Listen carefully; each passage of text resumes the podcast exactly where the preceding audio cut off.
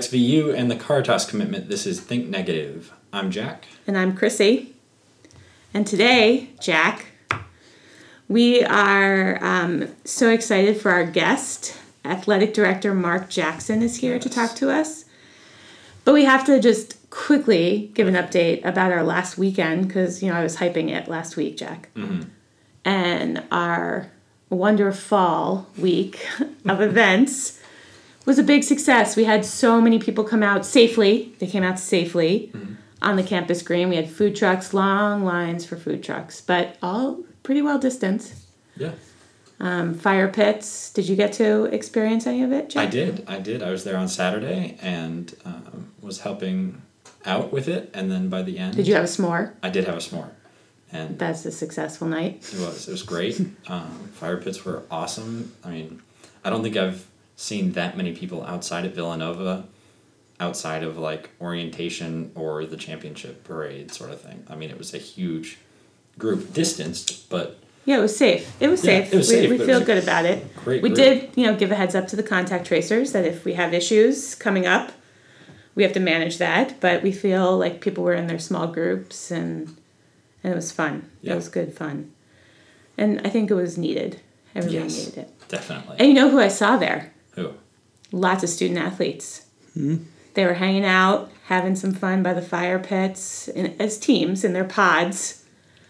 So I'm glad we have somebody here to talk to us about our athletic program and what it looked like so far this fall. Lots of changes. So, Mark Jackson, thanks for being here with us. Yeah, good to be here. Excited. Can, can I flip the script and ask you a question first? Sure. Because I, I want to find out and get to the bottom of a lot of these um, creative, innovative names that from I heard Caritas. Can you take credit for Caritas? No, I cannot take credit for Caritas. That, was brilliant, but it was good. Wonderful.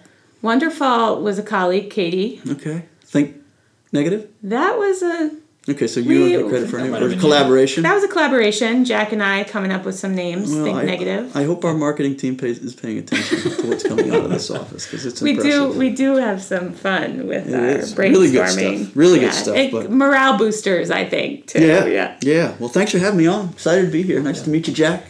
How's the fall going, Mark? Like you know, athletics looks so different. We mm. see. I follow everybody on social media. So um, yeah we have a lot. You just did a video that mm-hmm. that was sent out. It was really good. I thought it was a really good video. Thank you. And you know, it's you know the the teams are in pods. So just tell us a little bit about what it looks like over on the uh, athletic yeah, side. I mean, it's hard, just like for everybody else. It's it's unsettling. It's fluid. It's it's a little turbulent, and uh, you know the unknowing. Uh, you know, around so much information where you try to make decisions is really hard, and that that goes for everybody that's dealing with this thing. So we're we're, we're no different, but I'm incredibly proud of our, our entire department. You know, we're big, right? We have 24 varsity sports. We have 650 student athletes, all all Division One student athletes that are competitors that want to compete, they want to play, they want they want to be involved, and right now they can't. So, how can you provide the right outlets for them um, for their primarily their their their mental health and welfare? Um, so you try and do that through you know strength and conditioning and fitness and bonfires and and you know uh, being a part of the community, which is a big piece to why we're all here at Villanova, and uh, incredibly proud of how they handled it. Um, not that we haven't had concerns and some setbacks here and there, but but overall the decision making, I'm, I'm really really proud of, and that that starts with our administrative team. But but That's really, I was going to ask you, like coaches. how how do you make the decisions on all of this? How is that going? Yeah, well. Um, we put a lot of thought in, and I think one of the advantages we had, right, was the, the, way we approached the summer as a university, and then we had this time that a lot of athletic departments are trying to bring kids back in the summer and do summer programming, and we didn't, right? We, so we had June and July to figure out what we wanted to do in August, and we put a team together, our, our Caritas task force in athletics, and and we broke it down into different categories. And the first one was the most important one. We, we knew that the we had to uphold what the campus wanted to do to stay operational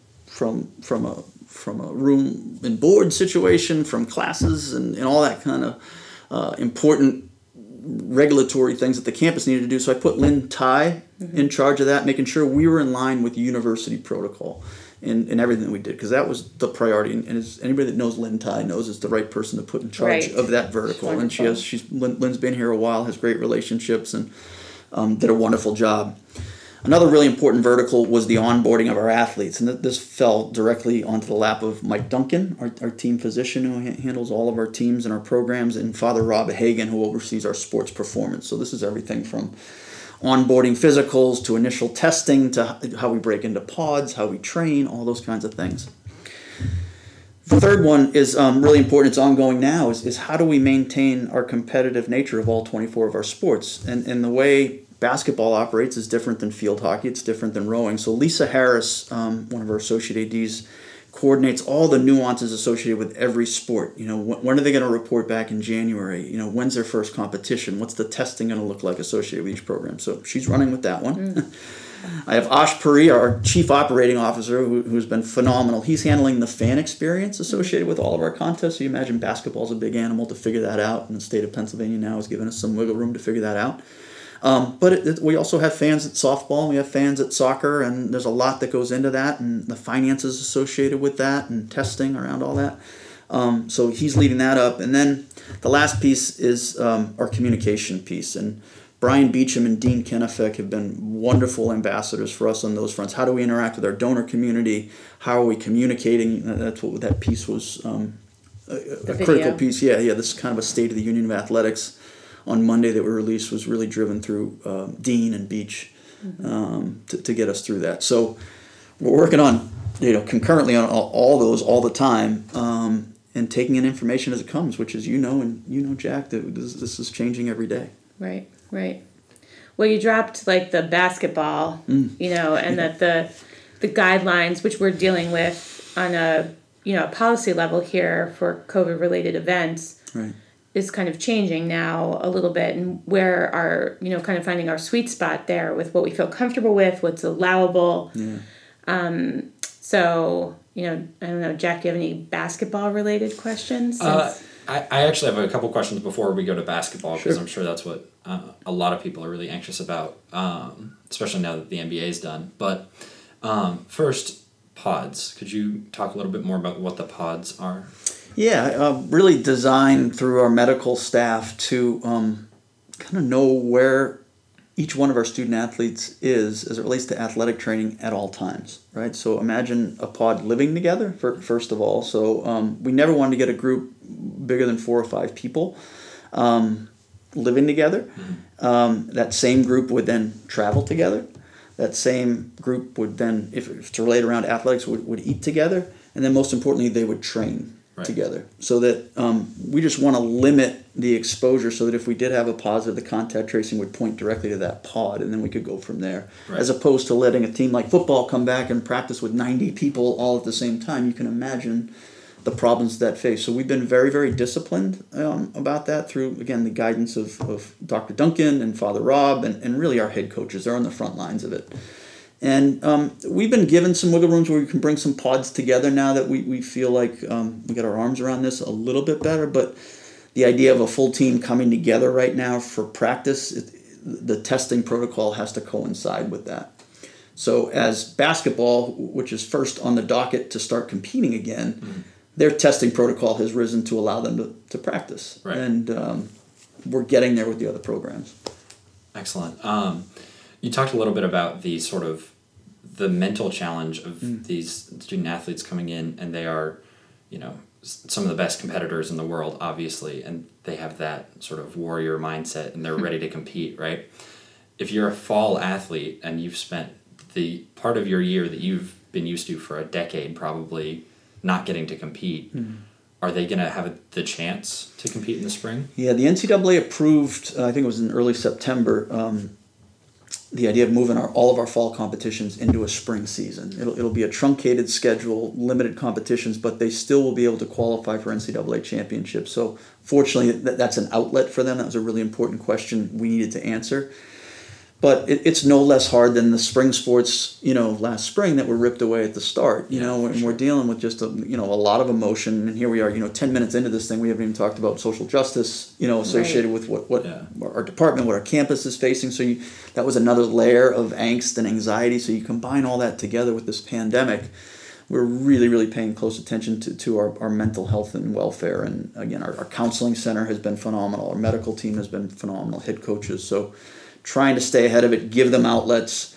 Um, and you know, try like Chrissy knows, you know, try and be innovative in, in ways um, that are outside the box but are safe. And you've done a phenomenal job.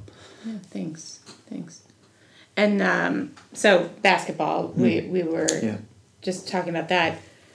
What you know, I haven't really heard too much other than what's been you know in the news about the November twenty fifth as a date of starting and like what does it even look like? What are the discussions that are happening? Yeah, well, for a while it was um, it was really limited up until last week, or yeah, it was last week. Um, you know, the number of people for an indoor athletic event was limited to twenty five. So already you're dealing with two teams, just the student athletes alone, which would exceed that number. So we knew we couldn't work in that framework. I think the uh, Commonwealth of Pennsylvania understood that across all Division One institutions in Pennsylvania and they gave us some flexibility in which now we're looking at about a 15% of capacity for an indoor athletic event. So it allows essential personnel to get in the building and some semblance of students um, season ticket holders you know players families it's all different media nba scouts um, concessions people you know there's a lot that figures into a really really small number. So we just got finished with a two hour meeting to start building models that we can put in front of father peter uh, for his ultimate approval. And it's not just basketball, right? Like I said, there, there are other venues that um, that we need to consider. You know, whether it's the football stadium for football in the spring and lacrosse in the spring, or the the soccer stadium, um, Higgins Soccer Complex out on West Campus, or the softball stadium. And and outdoor events, you have a little bit more flexibility, a little bit more wiggle room. The, the Eagles are going through it right now. It's interesting, you know, as they approach a three game homestand, they're figuring out getting people into the outdoor Right. stadium. Right. Um, so we're going through a lot of that. It's uh, it's not going to be perfect. You know, it, it, you know, we're not going to please everybody. It's going to be kind of a circle the wagons type of year as, as everybody's experiencing. So we'll do the best we can to allow everybody hopefully to enjoy Villanova basketball. We know it's our flagship. We know we have a top five program. Um, nothing better than Villanova basketball to get, to get you through a, a winter and uh, I- I'm excited though. New women's basketball coach, a new Yeah. season for that, and yeah. you know, looking forward to you know watching them on TV. Yeah, you know, for so I hope we can do it safely. I know we can. I know we can, and you know, your leadership, Mark. Thank you for all of it because this isn't what you signed up for as an athletic director. Any of us, really, what you signed up for as a student at Villanova, you signed up for a staff member. You know, we, we realize um, that the flexibility and the decision making it, it takes a toll on on everyone. So, Yeah, but, we're- appreciate it. We're in it together. That's what what makes this place great. Is it you know we, we bear the burdens together. It's we, we are a true community. We're not perfect, you know, but Right. but when tough times hit, you know we come together. We rally around this, and I think this is a perfect example. That there's a lot of places that have screwed this up, you know, and have taken significant setbacks, and we've been really fortunate. We've still got to keep our foot on the gas and Correct. remain vigilant. And um, I would be remiss though, however, if, if I didn't mention. Um, Ken Valosky today, just because I, I think he plays such an important role in all this, this university, the operations side of it, and um, you know, a lot of people probably don't know who he is, but as the executive vice president, you know Chrissy better than anybody. What what a vital role he's played in in guiding us and directing us and putting us in a really solid position of strength. So he announced his retirement. We're going to miss him. He's a great friend to all of us and uh, Hear, a hear. key part. Yeah, yeah, good job. Um, well, I think we'll be not counting down those days for Ken to retire because he has created such a legacy here. Yeah. Um, but thank you, Mark. My pleasure. Thank you so Anytime. Anytime. Thanks for all you're doing, you guys. This is great Yeah, stuff. this is fun. Think to- negative. Think negative. Yes. So thanks for being here. you got it. You got it. Thanks, guys. Uh, well, that about does it, I think. So uh, just remember to keep your V's up and your masks on, and we'll see you next week.